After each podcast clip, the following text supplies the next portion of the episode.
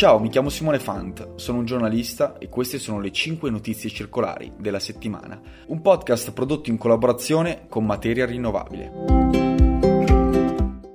Il 30 novembre la Commissione europea ha presentato ufficialmente la sua proposta per l'attesissimo, direi, regolamento sugli imballaggi e rifiuti di imballaggio ne avevamo parlato le settimane scorse per via dell'anteprima che era trapelata ad ottobre. Il testo aveva scatenato la reazione dell'industria del packaging, specialmente italiana, soprattutto per quanto riguarda gli obiettivi di riutilizzo considerati troppo ambiziosi.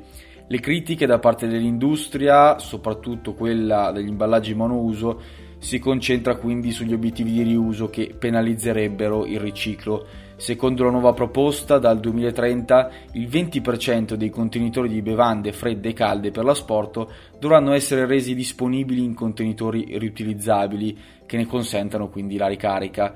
Un obiettivo che è stato rivisto perché doveva essere il 30%, dimezzati anche gli obiettivi per quanto riguarda i cibi pronti da sport in contenuti in contenitori riutilizzabili. La nuova proposta della Commissione europea si basa su uno studio di valutazione di impatto ambientale, secondo il quale entro il 2030 le misure proposte ridurranno le emissioni causate dagli imballaggi da 66 milioni di tonnellate a 43 con una riduzione di un milione di metri cubi d'acqua. Il vicepresidente della Commissione europea Franz Timmermans alla presentazione della proposta ha scelto l'italiano per, chi- per chiarire all'industria del nostro paese che nessuno vuole mettere fine alle pratiche di riciclo e che, che funzionano bene. Ha detto che in Italia moltissimo è già stato fatto sul riciclo, ma non c'è competizione tra i due approcci. Ovviamente la revisione della proposta ha deluso gli ambientalisti ma la Commissione europea ha decisamente puntato sui sistemi di riutilizzo per fermare l'inquinamento da plastiche.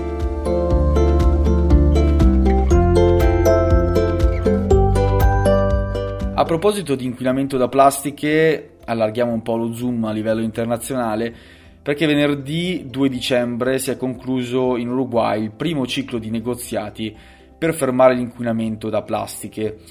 Si è lavorato soprattutto sull'introduzione di un primo nuovo strumento internazionale giuridicamente vincolante che ha la possibilità di diventare quindi una sorta di trattato globale sulla salute e i diritti umani, ma per avere successo deve evitare che gli stati possano usare il veto e bloccare quindi il processo decisionale. Diversi paesi hanno sostenuto che questo strumento dovrebbe includere anche un tetto alla produzione. L'Europa in primis, infatti, durante i negoziati ha chiesto obblighi fondamentali come per esempio criteri di progettazione, eliminazione graduale delle plastiche inutili e problematiche, rendendo quindi le altre eh, riutilizzabili e riciclabili, un po' quello che sta facendo la Commissione europea sul Circular Economy Package. C'è stata un'importante presenza anche di popolazioni indigene, raccoglitori di rifiuti, giovani, donne che hanno contribuito alle discussioni. Un osservatore ha però detto che questo non è abbastanza, visto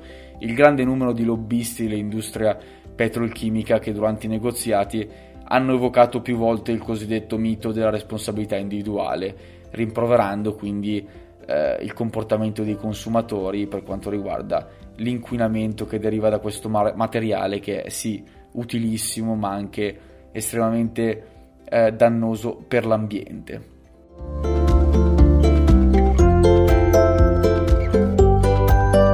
Passiamo alla terza notizia. Secondo l'Agenzia Europea dell'Ambiente c'è bisogno di ridurre le emissioni di metano, nonostante il trend europeo sia in decrescita. Negli ultimi 30 anni, infatti, le emissioni europee di metano, che ricordiamo rappresentano solo il 5% di quelle globali, sono diminuite del 36% dal 1990, ma secondo l'ultimo rapporto della European Environment Agency questo non basterà per raggiungere gli obiettivi climatici europei.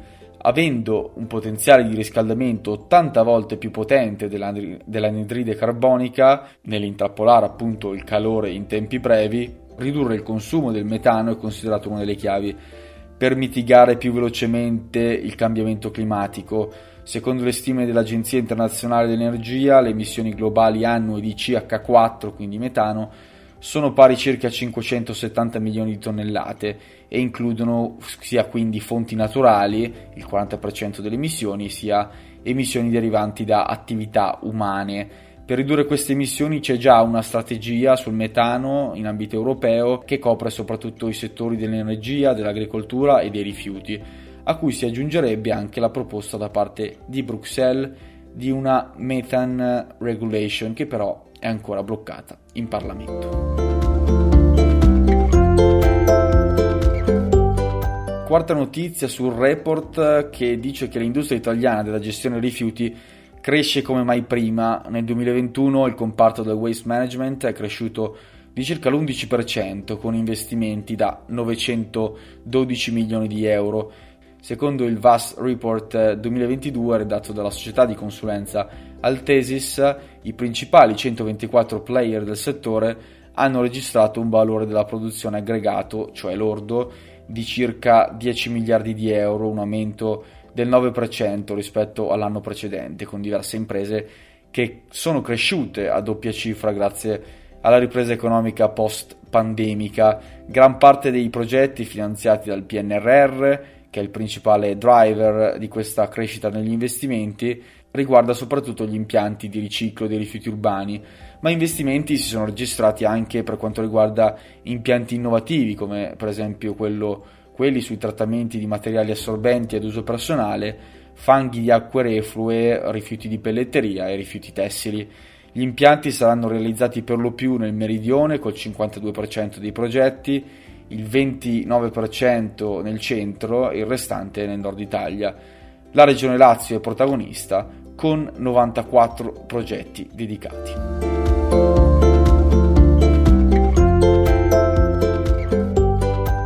Chiudiamo la puntata con l'ultima notizia riguardo a un accordo provvisorio raggiunto tra Consiglio e Parlamento europeo per ridurre la deforestazione. Il nuovo regolamento vieterà la vendita di progetti collegati alla distruzione delle foreste in sostanza gli operatori e i commercianti saranno tenuti a tracciare l'origine di prodotti come olio di palma, carne bovina, legname, caffè, cacao e soia.